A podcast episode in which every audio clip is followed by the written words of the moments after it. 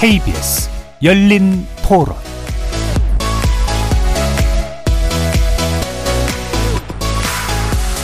안녕하십니까. KBS 열린 토론 정준희입니다.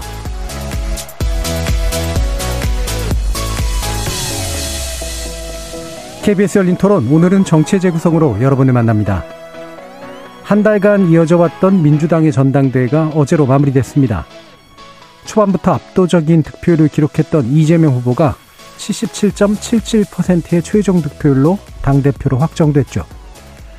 최고위원 선거 결과 역시 이재명 대표와 노선을 같이 하는 후보들의 약진이 두드러지면서 이재명 중심의 민주당이 완성됐다는 평가를 받고 있는데요.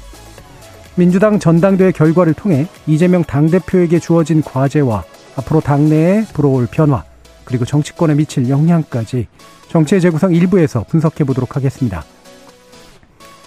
2부에서는 지난 금요일 이후 다시금 혼돈의 시간을 마주하고 있는 국민의힘 내부 상황을 점검해 보려고 합니다. 이준석 전 대표가 제기한 비대위 효력정지 가처분 신청을 법원이 상당 부분 받아들이면서 여당 내부 혼란이 이어지고 있어서죠. 여당은 지난 토요일 긴급 의원총회를 열어서 사태 수습을 논의했는데 이 의총이 내놓은 결과를 두고도 반발 목소리가 잦아들지 않고 있습니다.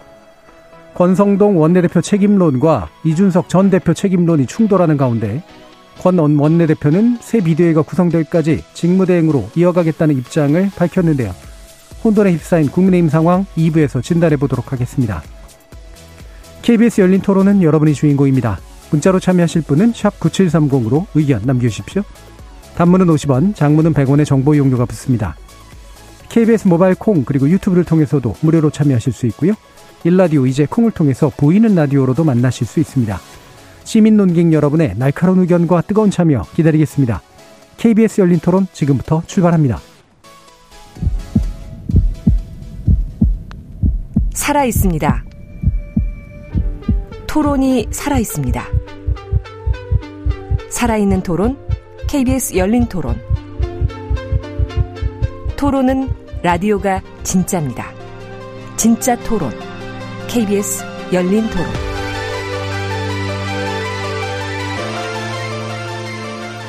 정치를 보는 색다른 시선, 정치의 재구성, 함께 해주시는 네 분의 논객 소개합니다. 천하람 국민의힘 혁신위원 나오셨습니다. 네, 전남 순천의 천하람입니다. 하헌기 전 더불어민주당 상근 부대변인 자리하셨습니다. 예, 더불어민주당 하헌기입니다. 최수영 시사평론가 나오셨고요. 안녕하세요, 최수영입니다. 김준우 변호사 함께 해주셨습니다. 네, 안녕하세요, 김준우입니다. 자, 민주당 전당대회 결과로 이재명 의원이 어, 신임 당대표로 선출됐습니다. 어, 초반에 이어지던, 초반부터 이어지던 어, 이 압승의 기세가 끝에서 바뀌지가 않았죠. 예상된 결과이기도 하고요. 자, 어떻게 보시는지 일단 하원기 부대변인 말씀 주시죠. 예, 뭐, 많이들 이재명의 민주당이라고들 하던데, 그거는 이미 그 선거 전부터 그 이미 이재명의 민주당이라는 본질적인 그 형태는 있었고 이제 그릇이 갖춰졌다고 저는 생각을 합니다. 네. 다만 이제 내용으로 채워 나가야 할 텐데 그 물, 물은 채워져 있지만 그걸 어떻게 바꾸냐의 과제가 남아 있어요. 왜냐면은 전당대회 과정에서 이재명 당시 후보 시절에 지적받았던 문제들이 있거든요. 그 네. 문제들이라는 게 선거 전술 차원에서의 네거티브라고만 할 수는 없습니다. 분명히 말하면은 개파 갈등으로 우리가 저기 해석되든 뭐 반명과 뭐 비명이 문제부터 해서 선거 패배 책임론 뭐 이제 대선 주자로서의 어떤 그 성찰 이런 부분들까지 해서 충분히 보여줬느냐라는 생각을 해봤을 때 물음표가 띄어지는 부분도 분명히 있고요. 다만 압도적인 저희 당의 뭐 자산 0.73% 포인트로 아깝게 패배했던 그리고 대안이 없는 상태에서의 유일한 대선 주자로서의 이재명이기 때문에 그런 사람이 전당대회에 나가면 당대표가 되는 건좀 당연한 거거든요. 근데 이제 중도 확장을 포함해서 민주당이 지금 국민의힘이 내용을 겪고 있어서 그렇지 민주당도 지금 국민들이 보기에 되게 짜증나 있는 정당은 사실인 거라 체질을 어떻게 개선할지를 좀 봐야 된다 그렇게 봅니다. 예. 어, 생각보다 되게 모호한 이야기들이. 뭔가 마음에 안 드시나 봐요. 예. 최수영 평론가님 말씀 한번 들어보죠. 예, 그 뭐 사실 좀 뭐 그 많은 사람들이 이재명 의원이 출마하는 순간부터 이재명 대표 예. 출마하는 순간부터 큰 관심 사실 두진 않았죠. 중간에 이제 단일화 이슈가 어떻게 될 것이냐가 조금 관심 끌었는데 그것 또한 결국 이제 후보가 사퇴하는 바람에 강훈식 의원이 사퇴하는 바람에 이제 물 건너갔고 그 와중에서 그러면 관심사가 2등은 어, 얼마를 가져갈 것이냐고 네. 관심사가 되는데 그조차도 관심이 안 됐어요. 그래서 그 다음에 이제 시- 이제 그 논란이 됐던 건 투표율이었습니다. 이렇게 해가지고 과연 대표성을 인정받느냐 이게 물론 적법하게 절차되는 거지만 이재명의 민주당이 된다고 해서 이게 정말 그 이재명의 리더십이 온전하게 인정받은 거냐 이런 논란들이 있었지만 결국은 어저께 이제 출범을 하지 않았습니까? 근데 저는 이제 이재명 의원 대표가 이제 남은 과제가 이제 사실 뭐 지나간 이야기는 뭐 결론을 받아서 선택을 받았으니까 저는 하고 싶지는 않은데 이제 중요한 건 그런 것 같아요. 첫 번째 이제 그러면 이재명의 민주당의 깃발은 무엇이냐? 이재명 의원 대표가 그동안 사실 가져왔던 기본소득이라는 대표 브랜드가 있었잖아요. 예. 어느 순간부터 이게 사라져 버렸어요. 그리고 이제 지난해 이제 대선 과정을 통해서 놓고 보면은 일종의 어떤 철학의 중구난방, 그다음에 부철학의 부재, 그다음에 방향성의 모호, 뭐 이런 것들이 저는 굉장히 이제 많았다고 보고 그러면 이제 당 대표로서 이재명이 민주당 하- 하는데 기존의 DJ와 노무현과 문재인이 이끌어왔던 민주당과는 무엇이 다를 것인가? 예. 그래서 뭐 어떻게 다를 것인가? 이걸 전 보내는 게 가장 중요한 것 같고 또 또 하나는 이재명에 대한 사람들이 그동안 사이다니 뭐니 해서 하면서 일종의 약간 신선함에 대한 방점을 찍었다면은 이제는 피로감을 어떻게 극복해야 되냐가 음. 이제 과제가 된 것 같아요. 그러니까 이재명이라는 사람 원래 후보가 그러니까 원래 대, 한국의 대통령 선거는 끝나고 나면 상대 후보가 어떤 형태로든 시간적으로 좀 약간 사라져 주거나 잊혀져 주는 게 관례였는데 가장 빠르게 복귀했던 당대표입니다. 그러니까 결국은 대통령 취임 4개월이 안 돼서 다시 1대1 구도가 또 형성되는 이런 상황이 돼버려가지고 그럼 이 피로감을 또 어떻게 극복할 것이냐도 과제가 될 것 같고 이재명 대표가 또 이 얘기를 했잖아요. 이기는 민주당을 만들겠다. 출마 선언문이었죠. 자, 이기는 것만이 사실 능사는 아니지 않습니까? 물론 민주당이 지난번 세 번의 선거, 서울시장 선거, 그 다음에 대선, 지선에서는 졌지만 사실 이기는 정당은 민주당이 많이, 이기는 선거는 민주당이 많이 했어요. 그러니까 저는 이런 승리 지상주의를 극복해내는 거 허상이죠, 사실은 이게 지지자들 뿐만 아니라 관전자들을 얼마나 많이 끌어들이느냐가 정치의 관건이라면은 이재명 후보 대표의 이 승리 지상주의가 과연 도움이 될는지 이 세 가지가 저는 이제 선거 과정을 통해서 이제 짚고 넘어가야 할 앞으로 과제 같고요. 마지막으로 오늘 다그 얘기를 들으면서 제가 생, 들으는 생각인데 협조할 건 협조하고 싸울 건 싸우겠다 얘기했는데 이걸 어느 선에서 이것을 일종의 가르마를 탈 것인지 어느 선에서 이것을 정리할 것인지 굉장히 중요할 것 같아요. 왜냐하면 여기서 발목을 잡으면 거여의 오만이라고 또 국민의 비판을 받을 수가 있고 그다음에 여기서 쉽게 쉽게 또 저 말하자면 정부 여당이 협조하면서 싸움꾼의 이미지를 또 못 보여주면은 도대체 이게 이재명의 민주당이 맞느냐 이런 딜레마를 극복하는 과정도 또 있어야 될 것 같고 당 당내적으로는 공천 문제 네. 지금 의원들이 공포적으로 갖고 있는 공천 문제 이게 사실 통합의 문제, 문제이기도 하거든요. 그래서 오늘 문재인 대통령을 찾아간 거 전 대통령 이 찾아간 것 같은데 그러니까 저는 한 세 가지가 국민과의 어떤 그런 괴리감들의 그 차이고 두 가지는 당내에서 좀 극복해야 될 문제. 저는 그래서 어쨌든 이재명의 민주당이 저- 저는 선거 과정에서 여러 가지 논란을 아까 잠깐 짚었고 이제 앞으로 해야 할 과제들이 너무 산적해가지고 예. 이재명 대표도 이제 극한 직업의 대열에 합류했던 이제 합류한 정치인이라고 저는 생각합니다. 예, 예. 음, 한 다섯 가지 정도 이렇게 얘기는 해주셨습니다만 좀 더 짧게 보면 결국에는 신선함에서 피로감으로 전, 바뀌어진 이 이미지를 어떻게 여당이나 또는 집권 세력과의 올바른 경쟁 구도를 통해서 새로 극복할 것이냐와 네. 공천 문제를 둘러싼 이후의 당내에서 이제 벌어지고 있는 일들을 어떻게 수습해 나갈 것인가 라는 부분이 이제 주목된다라는 말씀으로 이해가 됩니다. 천하람 변호사님. 네. 어, 우선 뭐 이재명 대표님 축하드리고요. 또 77.77%라는 굉장히 기분 좋은 득표율이에요. 어, 열심히 잘 하셔가지고 이게 어떤 어, 인생의 마지막 행운의 숫자 같은 느낌이 안 되시도록 뭐 정치 잘 해주시면 어, 좋겠다라는 생각이 듭니다. 우선 저는 이재명 대표가 생각보다 잘하실 수 있다고 봅니다. 예. 어, 왜냐하면 이재명 대표는 제가 봤을 때는 포퓰리스트세요. 근데 그게 꼭 나쁜 의미가 아니라, 그러니까 반드시 인기 영합한다라는 의미가 아니라, 어, 어떤 민심의 시류를 굉장히 잘 읽으시는 분입니다. 예. 그리고 그 민심의 시류에 따라서 본인의 포지션을 유연하게 바꿀 수 있는 분이에요. 뭐 이게 나쁘게 보면 정치의 부, 뭐 어떤 철학의 부재, 뭐 어떤 소신의 부재라고도 할 수 있지만 어찌 보면 요즘같이 템포가 빠르게 돌아가는 정치에서는 뭐 시류를 잘 읽고 그때마다 유연하게 대처하는 정치인이 저는 오히려 국민들의 환호도를 받을 수 있는 예. 부분이 있다고 보고요. 그래서 결과적으로 저의 희망을 다소 담아서 말씀드리자면 이재명 대표의 민주당은 저는 생각보다 중도 지향적일 수 있다라고 예상합니다. 음. 왜냐하면 지금 민주당의 골수 팬들한테는 이미 어마어마한 사랑을 받고 계세요. 거기서 약간씩 약간씩 뻗어 나가는 거에 대한 무리가 없습니다. 예. 예. 를 들면 한두 번 정도 유연한 스탠스 취한다고 해서 요즘 소위 말하는 개딸이라고 하는 분들이 이재명 대표를 바로 버릴 것인가? 저는 그렇게 생각하지 않거든요.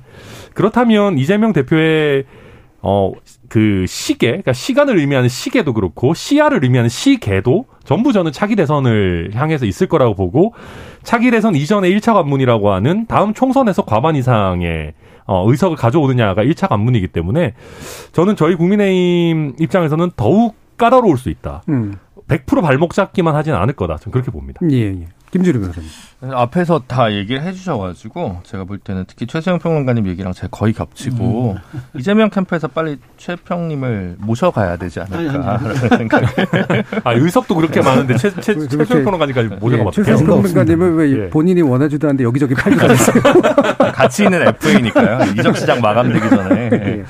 그, 그 이제 겹치지 않은 수준에서만 좀 얘기를 하면 뭐 이제 결국은 그 아까 최생 평론가님 이제 기본소득이 사라진 이후에 시그네처 공약이 없어졌다는 거죠. 이제 제가 뭐 이 방송 나와서 1년 내내 얘기했던 건데 이재명은 한다가 나쁜 구호가 아니라 이재명이 뭘 한다가 사라졌기 때문에 그게 힘을 받지 못하고 있다라는 얘기였는데 지금 그동안 대선 시기 대장동 리스크 이후에 어 약간 무리한 인천 출마 그리고 이번 당 대표 출마까지 사실 부정적 뉴스로 한 반년 이상 어 부정적 뉴스가 더 많았다고 저는 생각합니다. 네. 그래서 이 부정적 요소들을 뭐 감축하는 것도 중요하지만 어 긍정적인 음, 이야기들을 이제 메시지를 내보내는 게 되게 중요한데 그게 아마 그래서 어 다수석을 점유하고 있는 거대 야당의 당수로서 어 개혁적 입법 드라이브를 거는데 아마 어, 중점을 둘 수밖에 없지 않을까 싶습니다. 근데 음. 그게 만약에 기존에 어, 핵심 지지층에 소구됐던 다소 정무화된 검찰 개혁이나 뭐 언론중재법 같은 형태들이면 아마 중도 확장성 부분에서 음, 실패할 것으로 보여지고요. 오히려 어, 민주당 정부에서 추진하려고 문재인 정부에서 추진하려고 했던 정책 중에서 뭐 중도 반단된 정책 중에서 좀 어떤 민생과 관련된 문제 혹은 어, 민주당이 스스로의 기득권을 내려놓지 못했던 부분에 대한 반성 속에서의 어떤 개혁 입법들 이런 것들을 추, 추진해 나갈 때 반등의 기회가 있지 않을까 이재명 후보에게 혹은 이재명 대표에게라는 생각이 들고요. 어, 다른 한편으로는 음, 비명 비문은 이제 앞으로 무엇을 할 것인가 대선 주자 없는 개파가 과연 당에서 어떻게 살아남을 것인가라는 문제를 좀 짚을 필요가 있고 또 다른 한편으로 20년 동안 어떻게 보면 언론의 기대와 십자포화를 동시에 받았던 586은 결국 명실상부한 대선 주자를 내지 못하고 어, 의석수만 점유하다 사라질 것인가 음. 뭐 이런 문제들이 아마 좀 제기되는 것 같아요 제 생각에는 그래서 이번에도 사실은 국회의원 뭐 170여 석, 160몇 석 중에서 제가 생각하기에 뭐 한 8, 90석 정도는 꼭 친명계라고 하기 어려운 분들인데 대선 주자의 어떤 구심점이 없다 보니까 이제 이 77.7%를 이재명 후보가 독주하고 반면에 투표율은 굉장히 낮은 이런 상황으로 치닫지 않았나 싶고요. 그래서 이분들이 과연 그냥 오매불망 김경수 전 지사의 사면만 기다릴 것인지 예. 아니면 또 다른 독자적 정치 플랜을 낼 것인지가 음. 주목할 부분이라고 생각합니다. 예. 방금 김준우 변호사님 말씀해 주신 포인트에서 그럼 이후 논의의 포인트를 두 개로 한번 뽑아보면 어떨까 싶은데요. 그러니까 하나는 일단은 현재 결과에 대한 나름의 분석이고, 그다음에 그걸 바탕으로 이후에 이제 당내 역학 관계가 이제 어떻게 좀 재정비될 것인가에 대한 논의를 좀 이어가면 어떨까 싶은데 일단 이런 걸 이른바 표심 분석이라고 합니다. 표심 분석까지 할 필요도 크게 없어 보이는 형태이긴 합니다만 확실히 이제 권리당원이나 일반 당원이나 이런 쪽에서의 이제 지지와 대의원에서의 지지가 이제 약간의 차이를 이제 보이는 거긴 했었고요. 여론조사가 의외로 또 생각보다 박 후보가 많이 받지 못했습니다. 그래서 이게 전반적으로 보면 결국은 이재명의 민주당 이렇게 얘기한 건 민주당은 현재로서 이재명 중심으로 돌아갈 수밖에 없어라고 대부분이 판단을 하고 있는 건 맞는 것 같은데 일단 이 부분 최수영 프로그램 예. 어떻게 보십니까? 저는 이거 뭐 철저한 밴드웨건 효과라고 봅니다. 예. 그러니까 그 박용진 후보가 그 유의미한 2위의 선전을 보여주지 못했고 음. 이미 선거가 강훈식 의원의 에, 그 사태로 이어질 때부터 8대2 구도라 그랬거든요. 8대2 구도면은 사실상 그뭐 승부가 끝난 것 아니겠습니까?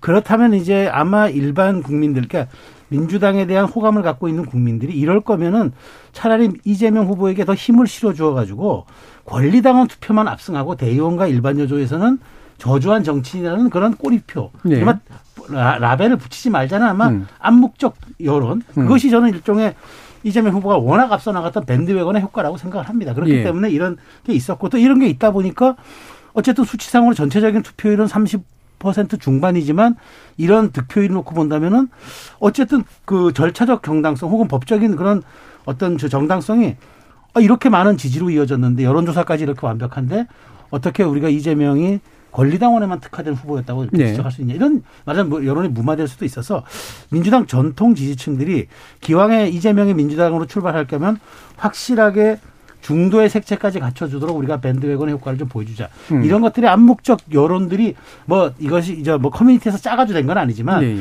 어떤 전통적 지지층들이 그다음에 그 호감을 갖고 있는 그런 중도 국민들이 그런 암묵적 연대를 보여줌으로써 이런 결과가 나타났다. 저는 그렇게 분석합니다. 예, 예.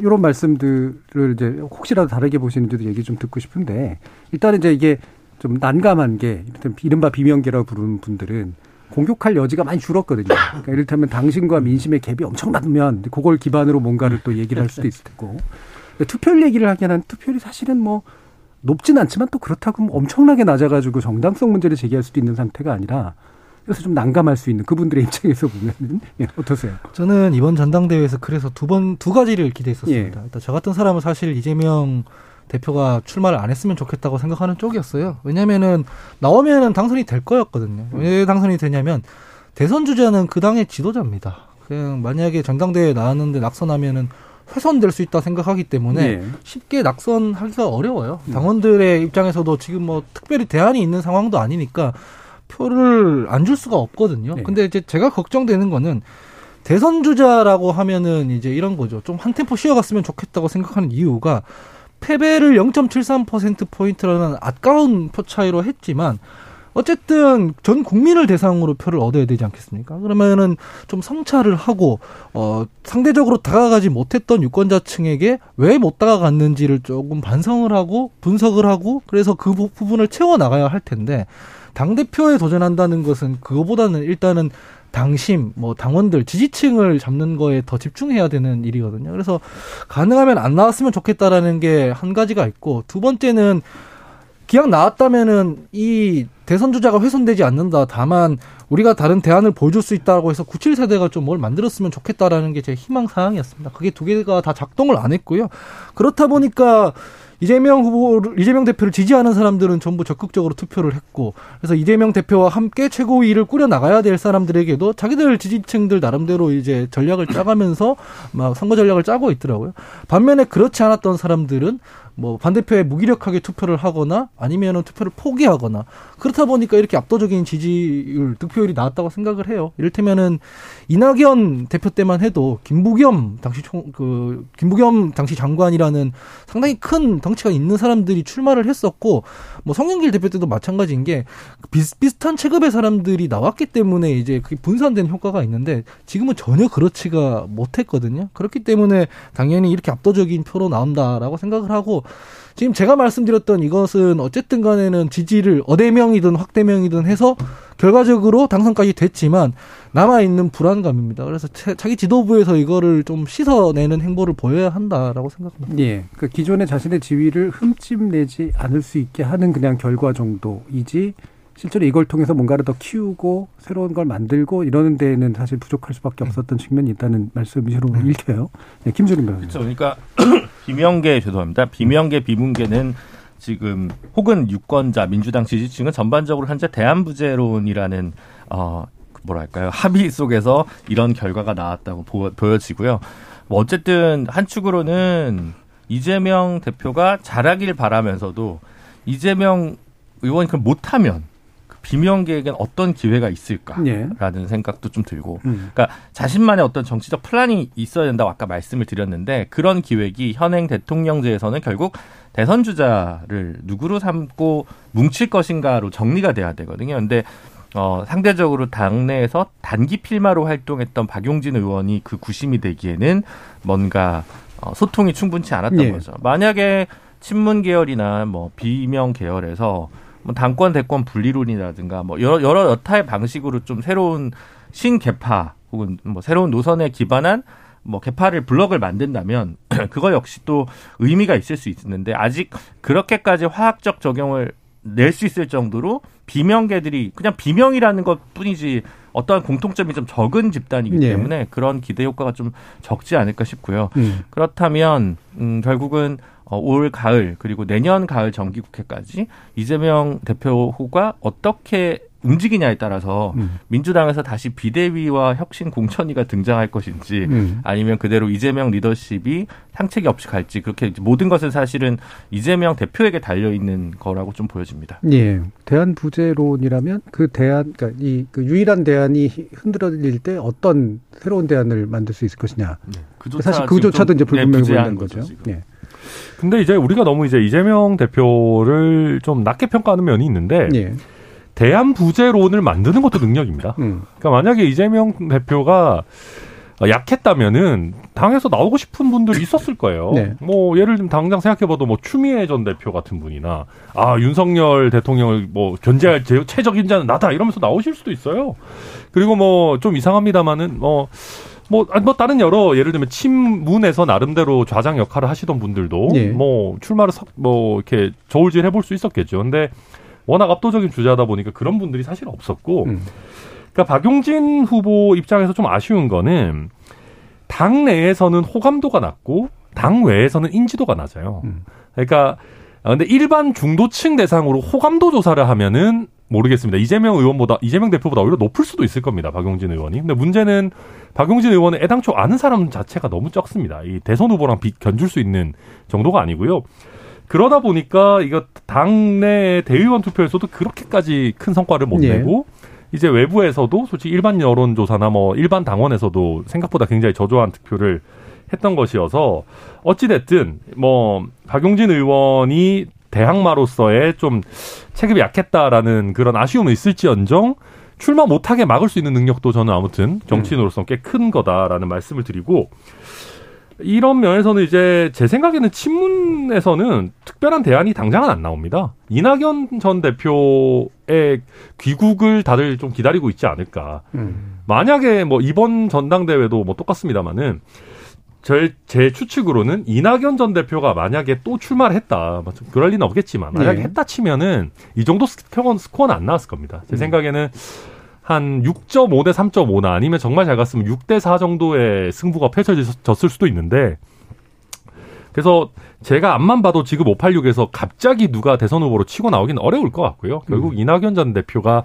당내에서 뭔가 어떤 역할을 하느냐 그게 좀 의미 있지 않나 생각합니다. 사실 이제 제가 뭐 이재명 후가 잘 안 될 것이다라거나 이재명 대표가 잘 못할 것이다라고 생각하 고 뭐 생각하지는 않습니다. 근데 이제 다만 예를 들어 그냥 멀리 옆에서 민주당을 봤을 때 이재명 후일 경우에는 이재명 대표와 사법 리스크 간의 이 그 관계 때문에 어, 정당이 잘하고도 여건 다른 요소들로 흔들릴 수 있는 위험이 있고 그럼 그 위험을 축소하기 위한 플랜 B가 있느냐라는 질문을 민주당 스스로도 해봐야 되지 반드시 뭐친 비명계나 뭐 친문계가 살아남기 위해 뭘할수 있을까요? 뭐 이런 음모론적인 시각이 뭐 저, 저는 그게 그 관심사는 아니고요. 사실은 이제 당 전체적으로 봤을 때 좀 가지는 그 위협들이 있기 때문에 예. 어, 개파와 상관없이 그에 대한 고려도 되게 있다는 거죠. 그 부분에 있어서는 사실은 이재명 대표 입장에서는 자기 사법 리스크이기 때문에 뭐 냉정함이나 객관성을 유지하라고 주문하는 게 오히려 좀 무리지 않겠습니까? 그런 부분들을 같이 살펴볼 필요가 있다는 거죠. 음. 예. 그러면.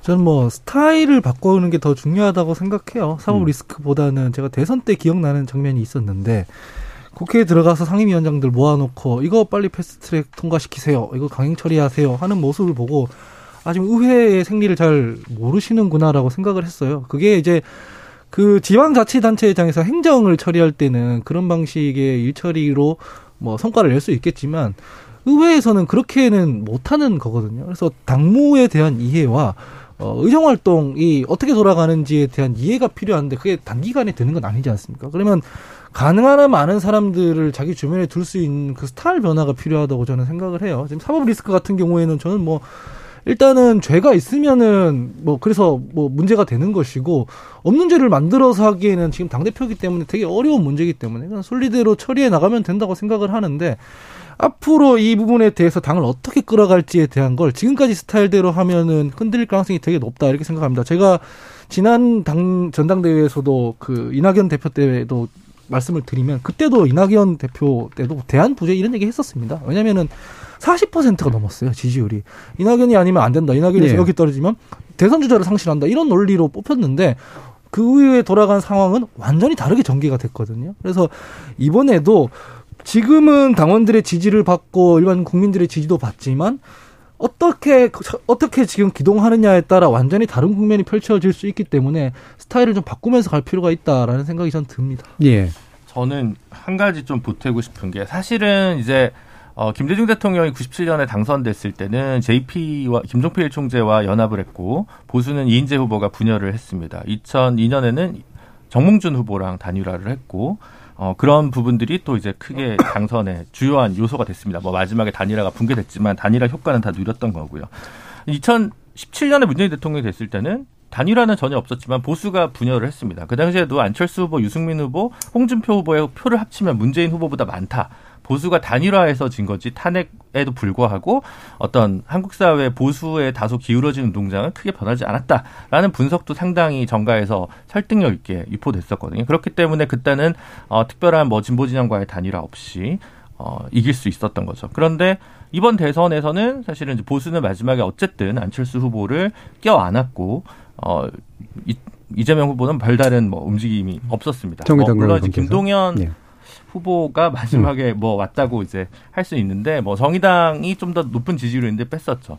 2007년에는 어, 보수와 진보가 모두 단일화를 했다고 하지만 사실 통합진보당 이정희 후보나 심상정 어, 정의당 당시 후보 같은 경우에 공식적 단일화가 아니라 지지 선언을 하고 사퇴하는 방식이었습니다. 그에 비해서 그 당시 박근혜 총재는 박근혜 후보는 그 심대평 의원의 그 국민중심 연합이었나요? 갑자기 지금 정당 일단 마지막 충청당이 물론 지금도 국민 중심 21일 뭐 이런 거 네, 아니에요? 국민, 뭐 국민 중심당인가 예. 뭐 그랬던 것 같습니다. 그래서 그 당명이 선진 연합이 뭐 여러 번 바뀌었었는데 그런 단합을 했었다는 거죠. 그렇다면 지금 다음 총선과 대선을 바라보면서 확장을 할 때 현재 누구에게 확장할 것인가? 그리고 그 확장 과정에서 예를 들면 선거제도와 관련된 부분은 어떻게 할 것인가? 어제 전당, 전당대회에서도 뭐 정치개혁과 관련된 선언문을 채택을 한 것 같은데 말하자면 지난 정부에서의 부정적 유산이라고 할 수 있는 부분들을 어떻게 혁신하고 바꿔낼 것인가라는 과제가 이재명 후에 있고 그게 뭐 부동산 정책도 있고 검찰 개혁도 있고 선거제도도 있는데 당장에 급하게 들어오는 것은 내년 상반기 오, 지금 하반기부터 시작되는 정개특위에서 어떤 입장을 채택할 것인가 위성정당 방지만 그칠 것인가 조금 더 나을 것인가 이런 부분들도 사실은 그 외연을 확장하는데 반드시 특정 정당과의 연합 정치의 문제가 아니라 그 어떤 연합의 시그널과 뭐 이런 포용성을 보여주는 개방성을 보여주는 데서 중요한 잣대가 되지 않을까 싶습니다. 예. 저는 이제 예. 김준호 변호사님은 약간 중기적 과제를 얘기했는데 저는 음. 사실 이재명 호의 순항 여부는 아주 굉장히 단기적으로 다쳐올 것 음. 같아요. 일단 지금 검경의 수사가 굉장히 네. 빠른 속도로 가고 있거든요. 자, 그러면 기소가 됐어요. 자, 제1야당 대표라는 분이 기소가 되는 초유의, 초유의는 아니지만 어쨌든 그런 이제 일이 벌어졌어요. 그러면은 지금 당원 80조가 바꿨기 때문에 이제 윤리 심판원에서 아마 당무위로 넘어가겠죠. 예. 이제 거기서부터 논란이 벌어질 겁니다. 그러니까 음. 이제 그게 시험대에 오르는 거죠. 네. 그래서 일단 거기서 넘어갈 수는 있을 겁니다. 넘어갈 수 있는데 그러면 그때 검경의 전방위 압박, 기소는 안 돼서 다 대표직은 내려놓지는 않았지만 그때 전방위 압박, 올코트 프레싱으로 전방위 압박 들어올 때 민주당은 당력을 총집중해서 방어를 해줘야 될 거예요. 예. 그 과정에서 소진되는 당력과 그 내부에서 일어나는 또 다른 아마 전선이 형성될 겁니다. 음. 그때 고비를 어떻게 넘기느냐가 저는 이재명 호가 정기국회 때 아마 이게 올 것 같은데 예. 이 고비를 어떻게 뭐랄까 아주 연, 그러니까 아주 스무스하게 유연하게 넘느냐 이게 저는 아마 첫 과제일 것 같아요. 그러니까 나머지는 정책이라든가 이런 건 조금 음. 중기 과제 같은데 저는 어 10월 안에 닥쳐올 수 있는 가장 큰 아마 파고가 그거 같아서 일단 그걸 어떻게 이재명 그의 이재명의 민주당이 넘느냐 이 과제가 저는 예. 초 그러니까 단기 과제는 제일 급할 것 같아서 네, 그게 뭐 사법 리스크가 됐건 그렇죠. 아니면 뭐 여러 가지 압박이 됐건 간에 간에 저기 가을 된다는 가을 겨울을 제대로 넘기면 네, 그 네. 스타일로 또는 그 힘으로 이후에 중기 그렇죠. 장기 중기 과제는 과제를 할수 있게- 있겠으나, 만들어낼 예. 수 있을 것이다. 예. 어떻게 보세요, 전하는 변호사님? 아니 뭐 네 맞는 말씀이신데 이게 뭐 결국은 사법 리스크라는 것이요 이제 양날의 칼입니다. 저희 음. 여당 입장에서도 만약에 뭐 검경이 막 몰아쳐서 막 기소하고 뭐 하고 했는데 뭐 뚜껑 열어봤더니 증거가 제대로 없더라. 이거 뭐 정말 정치적인 수사나 기소다라고 하게 되면 저희 입장에서도 또 당연히 네. 뭐 반발을 듣- 받게 되는 것이고 또 지금 저희 대통령 지지율이 뭐 그렇게까지 여유가 있는 상황이 아니죠. 매우 여유가 없는 상황이기 때문에 지금 뭐 이런 어떤 실수를 용납할 수 있는 상황이 아닙니다. 그리고 그렇다고 해서 대통령께서 검찰총장 출신이라고 해, 하도 예를 들면 야 뭐 무슨 뭐 옛날 무슨 축구 선수처럼 답답하니까 내가 뛸게 내가 뭐 이재명 의원 조사할게 이럴 수는 없는 상황 아니겠습니까? 그러니까 네. 이게 뭐 저희로서도 일단은 한 걸음 떨어져 가지고 검찰 수사를 보고 있을 수밖에 없는 상황이고 뭐 잘해 뭐 정 그 정도를 지켜서 잘해주기를 바라는 상황밖에는 없고요. 그리고 민주당 내에서도 보면 이게 여론 결국 핵심은 여론입니다. 여론이 만약에 이게 정말 정치 수사다라고 하면은 민주당이 당력을 뭐 총동원해가지고 방어하겠지만 여론 자체가 예를 들면 60% 이상의 국민이 아 이거는 이재명 의원 잘못한 게 있네라고 하면 분명히 민주당에서도 공천이고 차기 총선 공천이고 뭐고 분명히 이탈한 사람도 나올 겁니다. 네. 네, 거기서부터 이제 이재명 대표의 도전이 시작되는 거죠. 예, 네. 결국은 이제 여론의 향배가 어, 그러니까 민주당 내부의 차기 당, 그러니까 당내 경쟁에도 상당 부분 영향을 미칠 거라고 이제 판단을 하시는 건데, 어, 어떤 정도의 어떤 이렇게 묶음? 현재 비명이라는 묶음은 좀 너무 좀 협, 그, 좀 옹색해 보여서요, 이제는. 예. 네. 어떤 묶음들이 가능할까요? 저는 음. 일단은 아까 전에 그 사법 리스크를 주로 얘기했던 당내에서 저는 그 사실 적- 부적절하다고 생각- 생각하는데 같은 당내 인사들한테 할 얘기는 아니라고 생각을 네. 하는데 그런 분들을 다 포함해봐도 전당대회가 전당대회 결과까지 생각해 보면 그렇게 많지는 않아요. 음. 그렇게 많지는 않은 게, 아, 이재명 후보가 뭐 행보가 조금 대선 끝나고 나서 좀 부적절한 것 같은데, 라고 해서 그 다 반대편에 뭔가 대안이 있는 그것도 그런 상황은 아니었단 네. 말이죠. 관망하는 사람들이 되게 많을 거예요. 혹은 그 관망하는 사람들 중엔 저처럼 뭐, 반명, 비명도 아니지만은, 이재명 그 대표 자체가 걱정이 되는 사람도 있을 음. 거거든요. 아, 당 대표까지 겸업하면 저기 우리 당의 대선 주자가 상실되는 거 아닌가라는 걱정을 하는 사람도 예. 있을 거라서 그것까지도 다 볼 거라고 저는 생각을 하는데 아까 전에 이런 부분이 저는 조금 필요한 것 같아요. 계속 대권 주자 얘기를 하는데 대권 주자가 되려면 일반 국민들의 51%의 지지를 받아야 되잖아요. 그러니까 단순 도식화하면.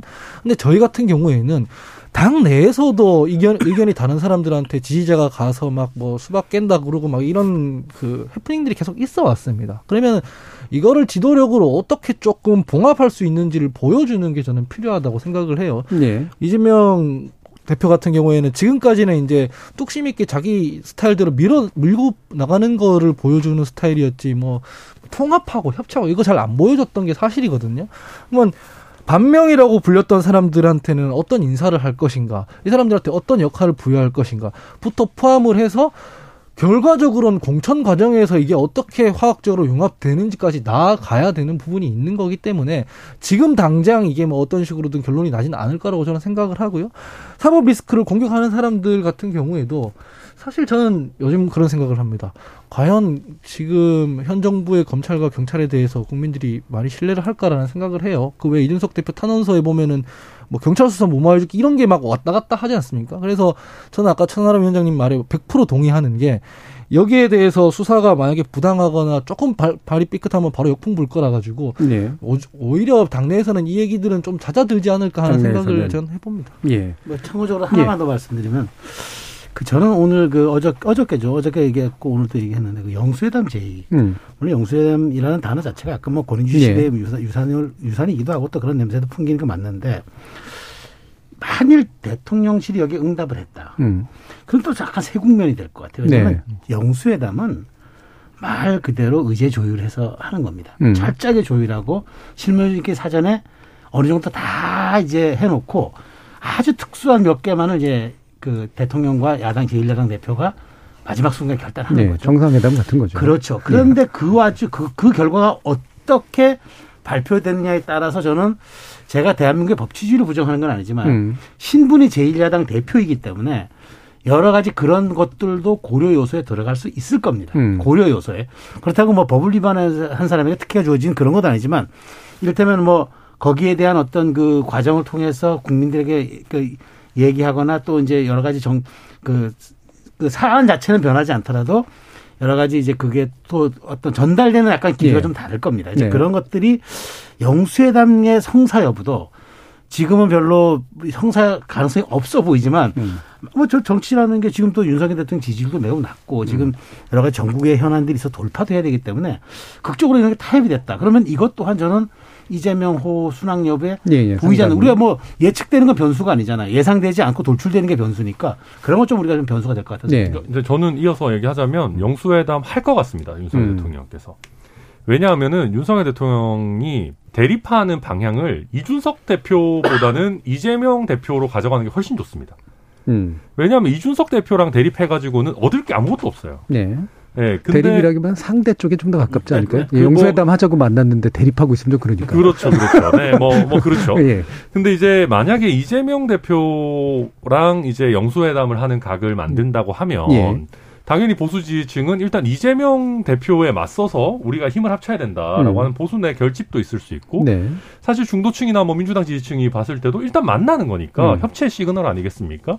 그래서 정치적으로 윤석열 대통령 입장에서는 사실 나쁠 게 없어요. 음. 그러니까 아뭐 이런 거는 저는 그래서 윤석열 대통령 입장에 생각해 본 거고 그 아까 단기 과제 그 하- 하원기 대변인 말씀해 주셨는데 결국 이제 지금 당장 이재- 이재명 대표 이거 완전 다른 문- 다른 얘기인데 머릿속에는 결국 당직 인선일 겁니다. 네. 이제 지금 뭐 이렇게 좀 어, 쫄아 있는 비명계 내지는 반명계 의원들에게 예. 시그널을 줘야죠. 예, 네. 지명직 최고위원, 예. 사무총장, 뭐 대변인 이런 거 인선을 통해서 어떤 시그널을 줄 거냐. 그리고 언론이나 국민들께도 지금 최고위원도 다 친명 일색인데 이거 뭐 당이 뭐, 제, 뭐 너무 한 방향으로만 독주하는 거 아니냐 하는 거에 대해서도 어느 정도 이렇게 좀 마음을 풀어드려야 되거든요. 그래서 뭐 이제 외부적으로는 윤석열 대통령과의 관계가 있지만 이것보다는 오히려 단기적으로는 이재명 대표 입장에서는 당내 당직 인선이 훨씬 더 어, 음. 중요한 문제일 겁니다. 예. 저도 이어서 말하자면 전 영수회담 안 할 것 같지만 했으면 좋겠습니다. 이거 아마 윤석열 대통령께도 도움이 될 거예요. 윤석열 대통령 지금 국정 운영이 난맥상에 있잖아요. 근데 자꾸 시행령 정치로 이걸 풀려고 하는데 사실은 정부 입장에서는 하고 싶은 법안 하나 통과하려고 해도 국회를 다 통해야 되는데 여소야대 국면에서 지금 이것도 저것도 안 되고 있는 상황이지 않습니까? 여서, 이 여소야대 국면을 해치어 나가는 걸 좀 돌파하기 위해서라도 그두 지도자가 만나가지고 공통 공약 같은 것들을 먼저 국민 입장에서 좀 처리를 하면 성과를 내면은 양당이 다 공이 좋은 거지 않습니까? 물론 이게 정치적으로는 뭐 윤석열 대통령 입장에서 좀 끌려다닌다는 느낌이 보여줄 수 있는 거지만 지금 이, 이 난맥상에서는 빠져나오기에는 좀 좋은 거 아닌가 그런 예. 생각이 듭니다. 그러니까 윤석열 대통령 스타일, 통치자 스타일도 되게 중요해서 구원이 있거나 뭔가 이렇게 한번 꼬인 사람과는 다시 안 보고 싶어 하는 그런 특성들이 좀 일부 보여서요. 이게 지금 이재명 대표에게도 적용되지 않을까. 물론 뭐 그렇게 문제를 아, 풀지는 그래도 뭐 않겠습니다만. 야당 대표를 어떻게 예. 안 보고 살겠습니까? 예. 아, 예. 여당 대표도 안 보고 살려고 하는 거예요. 아니 또 왜 그러세요? 2부에서 얘기합시다. 김재료 변호사님 말씀 들어보죠. 아니 근데 저도 영수회담을 할 것 같은데 이제 그 뭐 북미 정상회담 노딜처럼 음. 그냥 이제 딜은 별로 없을 것 예, 같다는 예. 생각이 들거든요. 왜냐하면 저는 지금 윤석열 정부가 정확히 이제 물론 예산에 있어서 협치를 끌어내고 싶겠지만 법안에서 뭘 하고 싶은지 아직은 잘 모르겠습니다.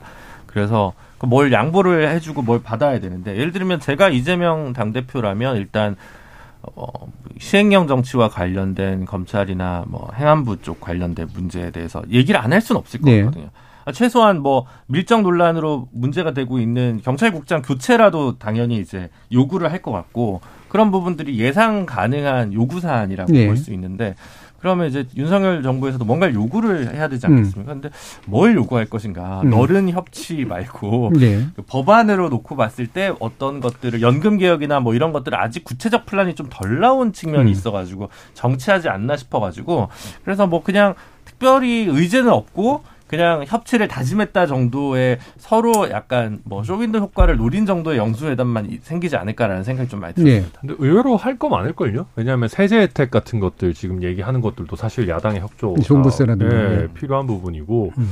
그리고 사실 영수회담 하게 되면 좋은 게그 이재명 대표가 대선 후보 시절에 공약했던 것 중에 윤석열 대통령이랑 겹치는 부분 적지 않아요. 그러니까요. 예, 그런 걸 했을 때 예를 들면은 윤 대통령이 이니셔티브 갖고 이거 국회에 넘겼을 때 이거 좀잘좀 빠르게 우리 해보자 해서 저는 꽤 나올 부분 많다고 생각합니다. 그, 런 면에서 보면 이번에 청와대 정무 1, 2 비서관이 다 교체됐다고 예. 기사가 나왔는데 새로 짜여진 정무 수석실의 비서관들이 이제 어떤, 어떤, 그림을 음. 그릴지가 굉장히 궁금해지는 대목입니다. 전 이거 안 했을 때 생기는 프레임이 재밌을 것 같아요. 왜냐면 지금 여당은 권력 투쟁하고 있다는 평가를 받고 있는 거고 이제 야당은 새로 지도부 뽑아서 일, 일꾼 이미지를 가지고 있는데 오히려 발목 잡는 걸 대통령이 발목 잡는다는 느낌으로 갈 수도 있는 거예요. 예. 왜냐면 1, 2비서관 교체 타이밍이 여당의 내용과 야당의 새로운 출발에 교묘한 교, 교집합적인 측면이 있어요. 그래서 예. 좀 주목이 되는 게 예, 사실이에요. 이른바 이제 외교 라인이 교체된 것과 유사한 그렇죠. 예, 효과가 있을 수도 있겠다. 대통령실도 오늘 아예 바로 또 그 반응 내놓은 거 보니까 야당과의 대화의 문 뭐 언제든 열려 있다 뭐 이런 예. 얘기 하는 거 보니까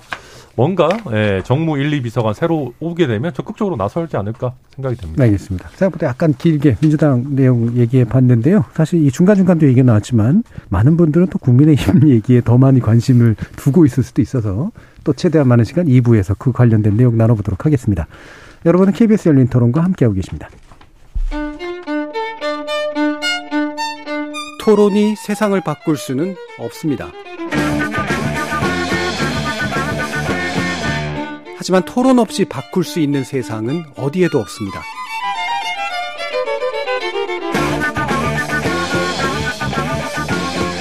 세상의 선한 변화를 갈망하는 당신. 정답이 아니라 질문의 힘을 믿는 당신. 우리 KBS 열린 토론에서 만납시다.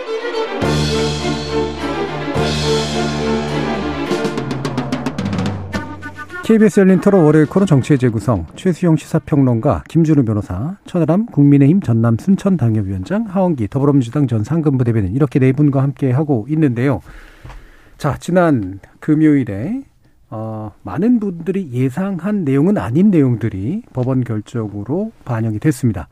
어, 인용은 아니지만 그렇다고 기각은 당연히 아닌 상당 부분 실질적으로는 인용된 것과 유사한 효과들을 낸 그런 결과 지금 혼란이 이제 엄청나게 커진 상태인데요. 천하람 변호사님 당내 이야기 좀 해주시죠. 네, 우선 금요일에 나온 법원 결정과 관련해서 짧게 얘기하면은 사실 이준석 대표의 거의 완전한 승소입니다. 네. 그 국민의힘 부분이 각하돼가지고 이게 뭐 일부 승소라고 보는 분들도 계시지만 실질적인 내용은 거의 이준석 대표의 손을 들어줬고 어 심지어는 뭐 그 저희 비대위 측 인사분들은 그런 얘기도 하더라고요. 너, 아니 법원 결정이 이렇게 이준석 대표 주장을 그대로 복붙해 놓은 거여서 네. 되겠느냐 이런 얘기도 음. 하시는데 그런 정도로 이준석 대표의 손을 들어줬고 어 정당 민주주의 내지는 뭐 당원 민주주의에 대해서 아마 앞으로도 굉장히 leading 파, leading case가 될 것 같은 사안인데요. 어, 법률적으로야 굉장히 흥미롭고 재밌는 판결이지만 저희 비대위를 이끌어가는 분들에게는 뭐 청천벽력과도 같아, 음. 같은 일이었을 겁니다. 그래서 아마 그 CPU 그 어떤 이런 사안을 받아들이는 어, CPU가 약간 과열되셨던 건지 음. 어, 이상한 발, 이상한 그 반응들을 내놓으셨어요. 뭐 판사분을 뭐 공격한다거나. 예, 성향을 공격한다거나. 예, 뭐 확인되지도 않은 무슨 뭐, 뭐 어떤 법원 내, 법관 단체에 가입돼 예. 있다는 헛소리, 아, 헛소리, 헛 소문을 내신다거나. 예, 뭐 하는 식으로 약간 그 CPU가 과열됐을 때 나오는 그런 얘기들이 좀 나왔고요. 그 후에 이제 바로 저희가 토요일 날 의원총회를 열어가지고 어떻게 하면 좋을지를 논의를 했는데, 아, 이거를 어떻게 참 말씀드려야 될지 모르겠는데, 결과적으로는 저희가 당원 당규에다가 비상 상황이라는 규정을 좀 더 추가를 해가지고 법원에서는 비상 상황이 아니라고 했는데 예. 우리가 지금 상황이 비상 상황으로 인정될 수 있다라는 추가 규정을 넣어가지고 다시 한번 비대위를 띄워보자 라고 하는 내용을 해- 넣었어요. 그래서 여기에 대해서 또 뭐 당내에서는 좀 많은 반발이 나오고 있고 더 반발이 나오는 지점 중에 하나는 이 사태를 수습하는 역할을 권성동 원내대표가 그대로 가져가기로 했다. 예. 심지어 당내에서는 이런 거, 겁니다. 아니 불을 내신 분이 뭐 불을 끌 수가 있냐라는 얘기까지 지금 나오고 있는 아무튼 굉장히 복잡단단한 상황이라 뭐 저도 한마디로 정리하기가 참 어렵습니다. 예. 네. 이게 이게 물론 법적인 그 흥미, 저도 이제 이게 법적으로 상당히 흥미로운 사례인 건 맞는 것 네. 같고 정치적으로는 흥미를 넘어서서 상당히 환장할 만한 네. 그런 사례인 것 같은데. 다들 굉장히 당황하셨죠, 쉽게 예. 얘기하면. 예. 근데 이게 이제 핵심은 이제 비상 상황이 아니라는 네. 그런 판단이잖아요. 그래서 비대위원장의 직무 정지가 된 거지만 그러니까 비대위원장 자체를 이제 유지할 수 없는 상태가 된 거지만 이게 해석이 갈리는 게 이제 비대위원회는 그냥 위원들의 어떤 선임에는 문제 제기를 안 한 거다. 그래서 그걸 그 이용해서 뭘 하면 된다가 지금 현재 국민의힘 측 해석이란 말이에요. 어떻게 보세요? 근데 그거는 오늘 아마 이준석 대표 측에서 추가 가처분을 예. 넣을 거고요. 그러면 아마 그 부분은 비대위원들에 대한 직무정지도 아마 인용될 음. 거라고 생각합니다. 예. 같은 재판부가 아마 하게 될 테니까요. 음. 어, 법률적으로야 물론 어, 이번 판례는 굉장히 이례적이어서 음. 사실 저는 예상이 좀 틀렸습니다. 예, 예. 51대 49의 비율로 어, 이준석 대표가 좀 어, 패소하지 않을까라고 예. 사실 저는 방송에서 공개적으로 얘기를 했었고 참고로 저는 맞췄습니다. 네, 예. 그렇습니다. 근데, 근데 저는 사실은 이제 이 내용적으로는 물론 이제 비대위를 만드는 과정이 어, 맞지 않다고 봤습니다. 다만 음. 이제 이 부분과 관련해서 이렇게 깊이 있게 법원에서 개입해서 심사할 것인가 잘 하지 않았기 때문에 네, 일반적으로 잘 안 개입할 거라고 네, 보신 거죠. 그런 추측 때문에 옳다 그르다의 문제가 아니라 하지 않을 예. 것이다라고 봤던 부분이 보기 좋게 틀린 거고요. 다음으로는 근데 이게 장기적으로는 아, 정당 내부의 민주주의의 법원이 어디까지 개입하는 것이 적절한가에 대해서 아직은 좀 수기해 볼 만한 네. 곱씹어 볼 만한 부분들이 좀 있어서 뭐 그거는 추후 과제로 음. 좀 남기면 될 것 같습니다. 어쨌든 문제는 이렇게 일이 벌어진 상황에서 이 사태를 수습해 나가는 풀어가는 지금 국민의힘의 능력인데요. 어, 지금 투수를 교체를 해야 되는데 어, 방화범을 그대로 소방수에 유지시키고 있는 것은 제가 볼 때는 적절한 어, 투수 운영의 묘가 아닌 것 또, 같습니다. 거기에 또 유지까지 끼워 넣습니까? 너무 하신 거 아닙니까, 진짜? 유지는 생각을 안, 예. 안한 거고 그냥 예, 과민한 막- 반응인 것 예, 예, 같아요. 그거 진짜 몰랐습니다. 진짜 몰랐고요. 어쨌든 그 구원 등판을 다른 분들로 좀 해야 되는데 지금 권성동 대표로는 지금 유지하는 건 진짜 맞지 않는 것 같다라는 생각이 저는 개인적으로 들고 이걸 물론 법적으로 당원 당규에 비상 상황을 추가할 경우에는 가처분에서 다시 이준석 대표가 이- 인용을 받을 가능성은 좀 저- 적어지는 것은 음. 상당히 사실입니다. 하지만 문제를 그런 식으로 풀었을 때 과연 그게 정무적으로 바람직한지에 대해서 저는 오히려 물음표가 있고 그래서 지금 비대위가 음, 너무 어, 혹은 국민의힘 음, 주류가 너무 이제 코너에 몰리면서 좀 외통수의 나쁜 수를 계속 두고 있는 거 아닌가라는 생각이 예. 좀 많이 듭니다. 지금은 어, 내리고 뭐 주호영 의원이 됐든 뭐 또 김기현 의원이 됐든 또 다른 중진 의원이 됐든 그런 분들을 새로운 원내 대표 및 어, 직무대행으로 선출하고 좀 시간을 좀 벌면서 새로 당내에 새로운 흐름들을 만들어갈 때가 아닌가 싶은데요. 이런 선택은 좀 상당히 아쉽다고 보여집니다. 네, 이게 상당히 참 머쓱한 상황이었던 게 아, 비대위원장을 중심으로 비대위원회를 중심으로 뭔가 새로운 걸 해보겠다라고 연찬회를 한 것과 바로 맞닿아서 이제 나왔고 또 율사들이시잖아요. 근데 이게, 이게 이제 굉장히 당황스러운 이제 말들이 이제 나올 수밖에 없는 이제 그런 상태인데 말씀처럼 대응에서도 이게 좀 그러면 지금까지 대응이 어, 애초에 준비가 허술했으면 대응이라도 좀 쫀쫀해야 되는데 말씀 당원 당규 개정에서 세비대우 그리고 추가 징계한다. 이게 바람직하게 좀 풀릴 만한 방법이라고 보시는지. 글쎄, 저는 지금 금, 금요일 날 이게 이제 법원의 판결이 예. 나왔죠. 금, 토, 일월 나흘이 지났는데 제가 느낀 게 넉달 같아요. 그 시간이 있어요. 정말 예. 나흘, 아니, 나흘인데 지금 예. 넉달 같다는 느낌이 예. 왜냐면 금요일 날 뉴스가 저 한참 전에 뉴스 같고 그렇죠. 오늘 나온 뉴스가 오전 오후가 다르니까 예. 이게 지금 이 시간대가 과연 지금 이게 이 여당의 시간이 맞나 하는 생각이 음. 드는데 저는 그렇습니다. 이제 그러니까 이제 법원이 너희 당원 당규에 따르지 않은 상황이라 비상 상황이 아니니까 그럼 국힘 국민- 국민에서 국민의힘에서 당원 당규만 보호해서 다시 새로운 비대 출범한다? 정치적 상상력이 어떻게 이렇게 빈약하냐 예. 생각이 듭니다. 그러니까 이게 이제 그 지금 주호영 비 그러니까 국민의힘 지도부가 법에다가 판단을 또 맡긴다는 거잖아요. 음. 자기 자신들도 이걸 다시 이의 제기하고. 신청하고 또 항고하고 한다. 음. 아니 정당의 미래를 그러니까 사법부를 비판하면서 정당의 미, 정당의 미래를 또 사법부에 맡긴다는 게 운명을 맡긴다는 게 그게 또 말이 안 되는 일이잖아요. 저는 그래서 이, 이 사태는 저는 진짜 지난주부터 기회가 있을 때마다 제가 드리는 말씀은 이럴 어려울 때는 원칙으로 돌아가야 한다. 이게 백가쟁명식 얘기가 나와서 이른바 꼼수의 꼼수가 나오는 상황이라 그러면은 거짓말이 거짓말을 낳는 상황과 똑같, 똑같은 거거든요. 그러면은 유일한 방법은 초심으로 돌아가서 원칙으로 돌아가는 거죠. 그럼 음. 뭐냐면 권성동 의원, 그 권성동 그 지금 의원이. 예. 당분간 출범할 비대위원장 때까지는 또 직, 직대를 약간 맞는 성격이잖아요. 예. 거기에 지금 서병 저 그러려면 당원당 개정하려면 서병수 전국위 의장이 소집해야 되는데 난 소집을 못 하겠다고 네.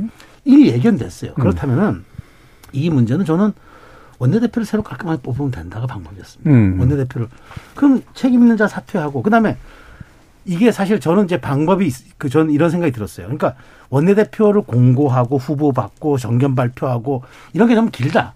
라고 하면은 끝장 토론해서 음. 합의 추대하는 그러니까 이를테면은 교황의 콘클라베 방식이라 그러나요? 그래가지고 하면 네. 돼요. 그래서 중도에 있고 신망 있고 하는 사람을 뽑아서 간 다음에 그 다음에 비대위를 구성하든 그 다음에 상황을 봐서 또 본안 소송도 있고 하니까 또 뭐 여러 가지 그런 상황에 따라서 또 할 수 있는 방법들이 있는데 일단 권성동 원내대표가 수습을 해야 된다의 방점을 지키니까 모든 다른 사안들이 꼼수가 될 수밖에 없는 음, 거죠. 음.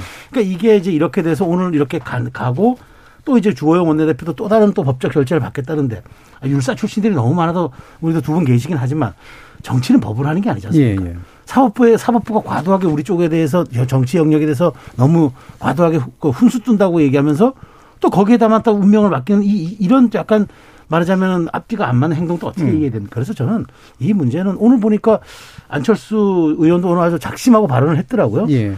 비대위원장 그 이렇게 하면 안 된다. 음. 원내대표 새로 뽑아서 그 사람이 비대위원장 직대를 맡든 뭘 맡든 새롭게 리더십을 형성한 후에 우리 당이 총리를 모으자.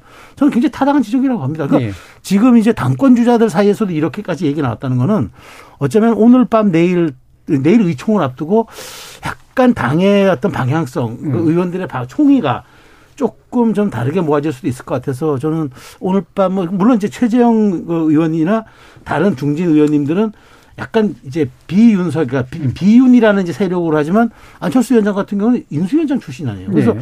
맨 마지막 말이 그러, 그러더라고요. 민심을 이기는 정권은 없다. 어, 그 저는 그래서 아 이게 지금 당내 기류가 또 될 수도 있겠구나 생각이 음. 좀 들었습니다. 결국 의총이 이제 뭐 내일 의총이죠. 긴급한 예, 상황이니까 의총이 뭔가를 해야 되고 네. 그 의총이 결국은 자신들의 대표인 원내 대표를 갈아치워서 새로운 어떤 정당성으로 뭔가 이후의 비상 상황들을 해결해 나가는. 예. 이게 유일하다.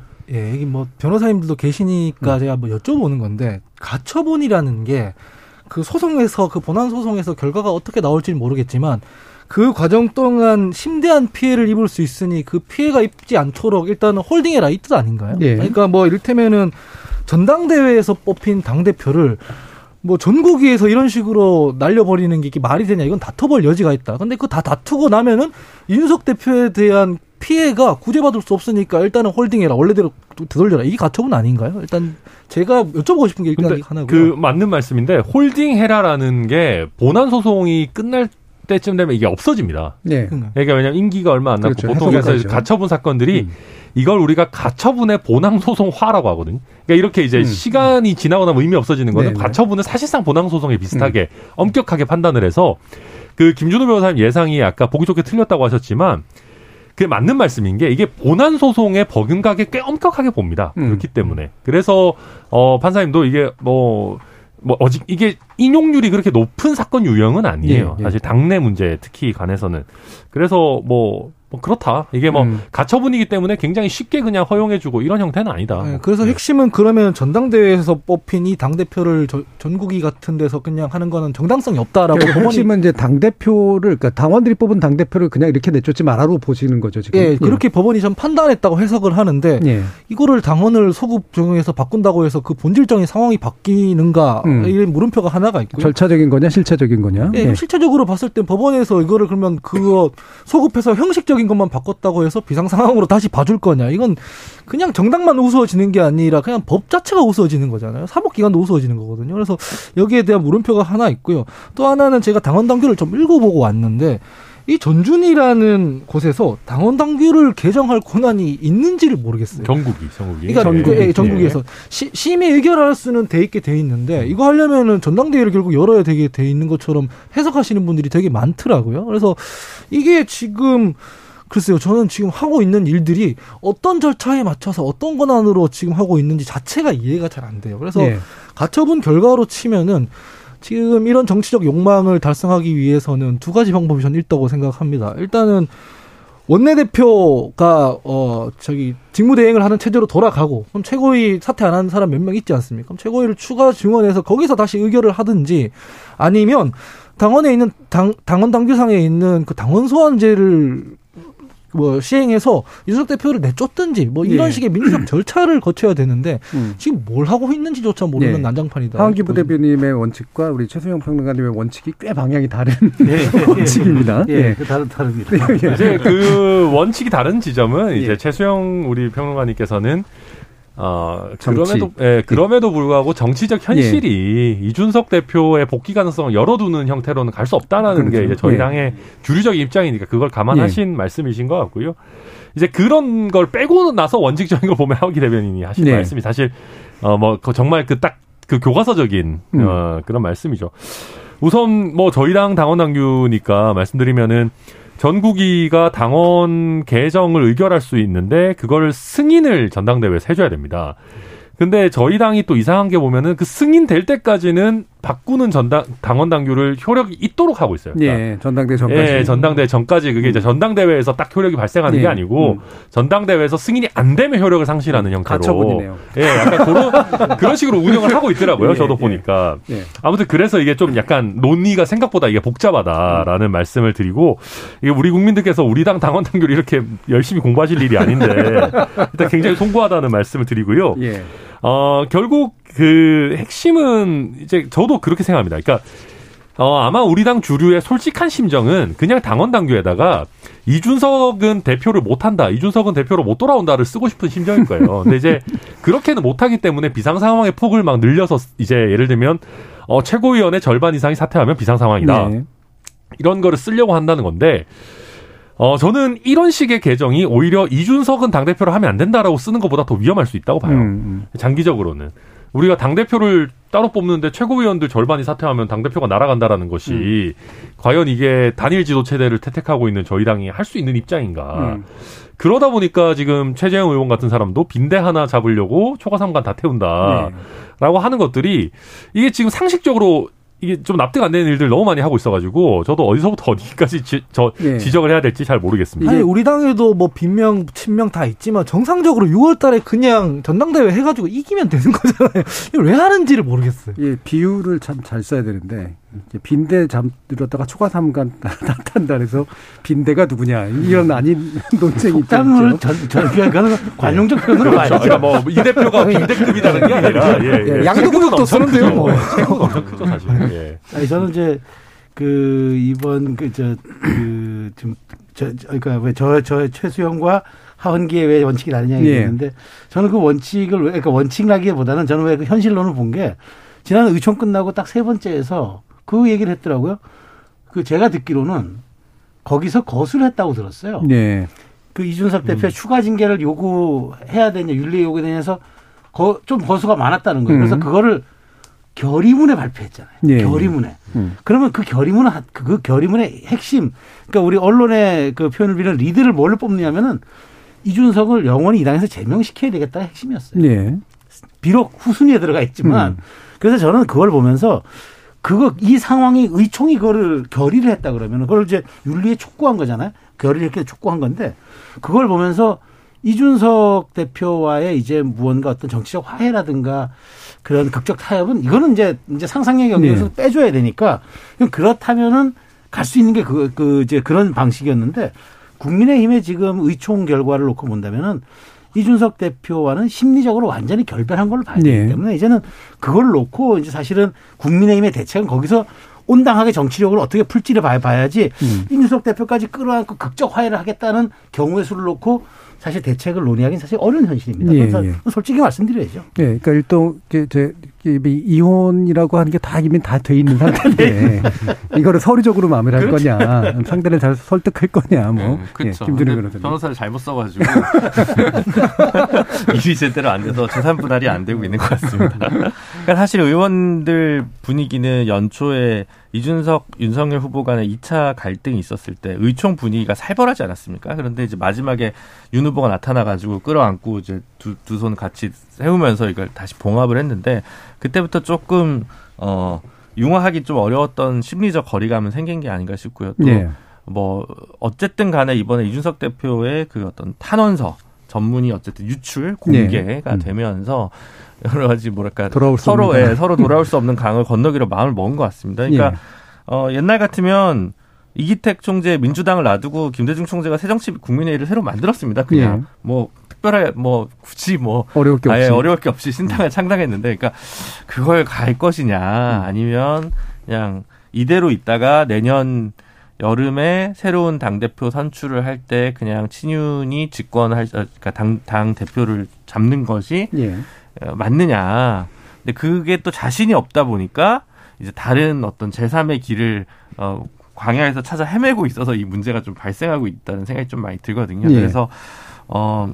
음, 이- 그 고심은 이해가 가고 뭐 이게 동의 난다더라도 음. 이해는 가는데 문제를 어쨌든 풀어가는 방식이 국정 운영 지지율이 부정적 평가가 훨씬 압도적인 이때 이런 식으로 푸는 게 별로 좋아 보이지 않아서 어떤 방식으로도 저 같으면 좀 일단은 정기국회를 넘기고 이준석 당대표가 복귀를 하더라도 이를 감내하는 장기전으로 돌입할 수는 없는 것인가. 그 고민도 좀 해볼 필요가 있지 않나. 지금은 예. 일단은 잡음을 최대한 줄이는 게 그리고 국정 운영의 뭐 지지율이나 긍정 평가가 좀 높아진 상황에서는 또 뭐 권력 투쟁을 용인할 수는 있겠지만 음. 뭐 여러 경제 위기나 뭐, 뭐 코로나 문제나 뭐 인사 참사나 이런 것들이 해결되지 않은 상황에서 어 당내 문제만 점입 가경이 돼서 크게 과연 대통령실에 이로울까라는 생각이 좀 많이 듭니다. 예. 어, 이게 저 그걸 감당할 수 있는 저, 지금의 정치적 조건이겠느냐, 여권 세력이 뭐 이런 이제 생각 시각이신 건데 결국 보면 이제 사람을 염두에 두고 제도나 절차를 짜다 보면 이게 자꾸 엇박자들이 나잖아요. 그 한 가지가 지금 이준석 대표를 어떻게든 없애버리고 싶은 마음이 이제 작동하고 있는 거고 또 한 가지가 권 어, 원내대표가 결국 그 자리가 계속 지켜지기 때문에 생기는 현상들이 있단 그렇죠. 말이에요. 거의 뭐 예. 불사조 수준이죠. 그러니까 뭐 직업이 직무대행이냐 뭐 예, 이런 식까지 나오는데, 그러니까 저도 사실 그렇게 생각합니다. 이게 저희 당 의원들이 굉장히 감정적인 대응을 저는 하고 있다고 네. 보거든요. 어, 그러니까 이제 율사건 아니건 저는 이런 거 상관없다고 생각합니다. 네. 아무리 법조인 출신이고 고위법관 출신이라도 어떤 특정한 정치적인 목적이나 그 시야가 딱 좁아져 있으면 법 안 보여요. 음. 뭐 30년을 법관해서 똑같습니다.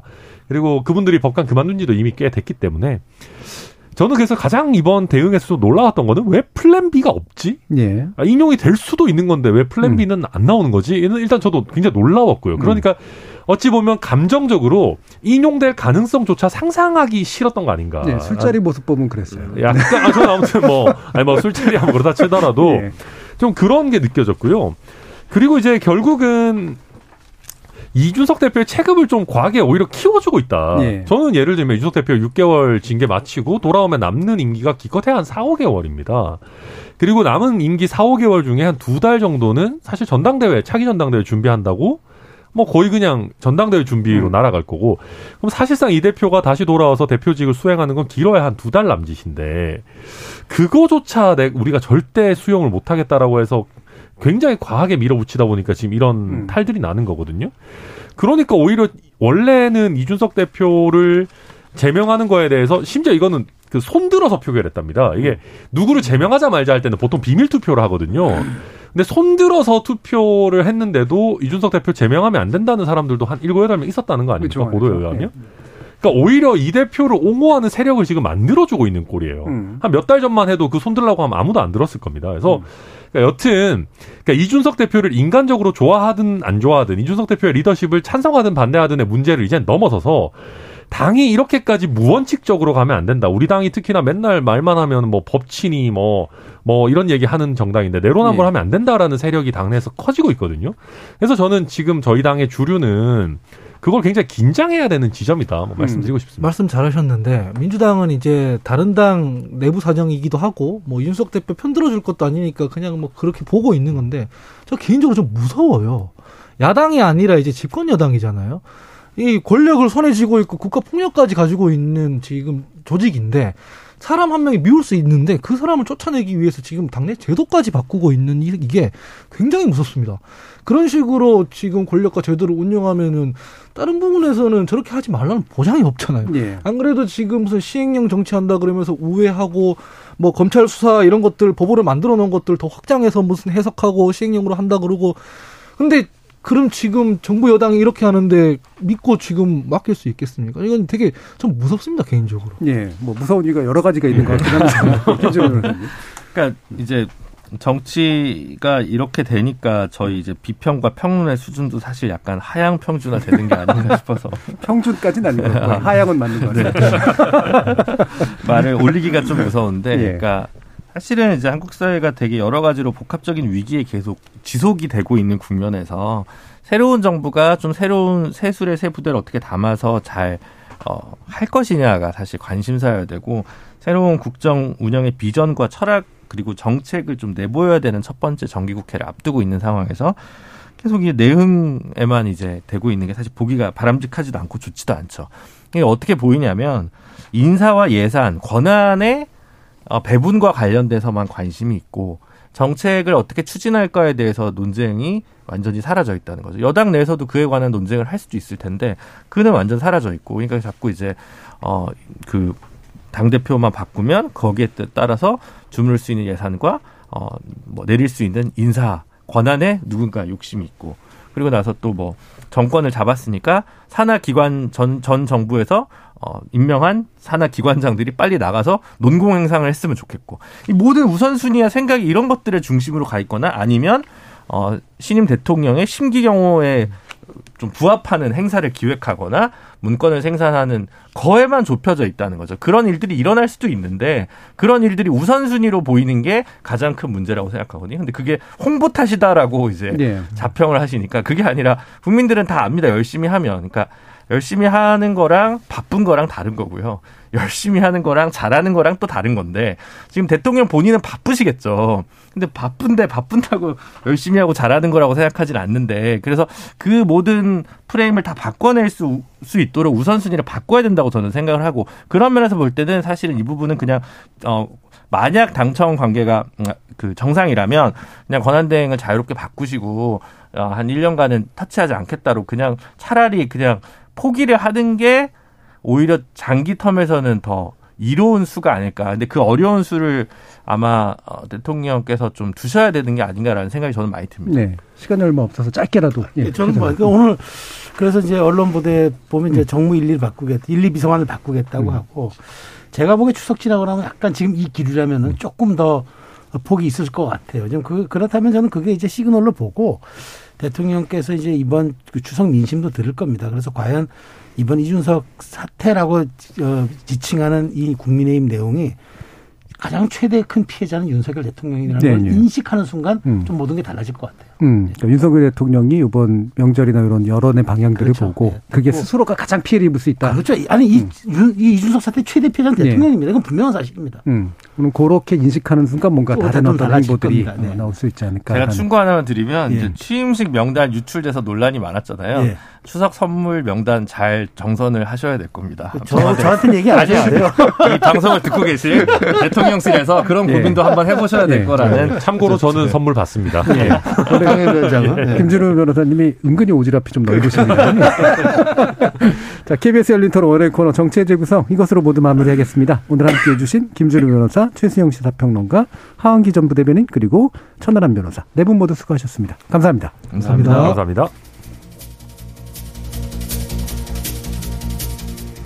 정당의 목적은 정치 권력을 획득하는 데 있고 정치 권력을 얻는 데 성공한 정당 내부에는 그 권력에 더 가까운 자리를 차지하기 위한 경쟁이 벌어지기 마련이죠. 현실 정치가 원래 그런 거라고 하더라도 현재 벌어지고 있는 집권당의 내분 양상에는 뭐라 형언하기 힘든 혼란과 착잡함이 묻어납니다. 좋든 싫든 권력을 갖고 있는 주체가 술 취한 듯한 모습을 보이는 거 사뭇 무서운 일이긴 하거든요. 지금까지 KBS 열린 토론 정준이었습니다.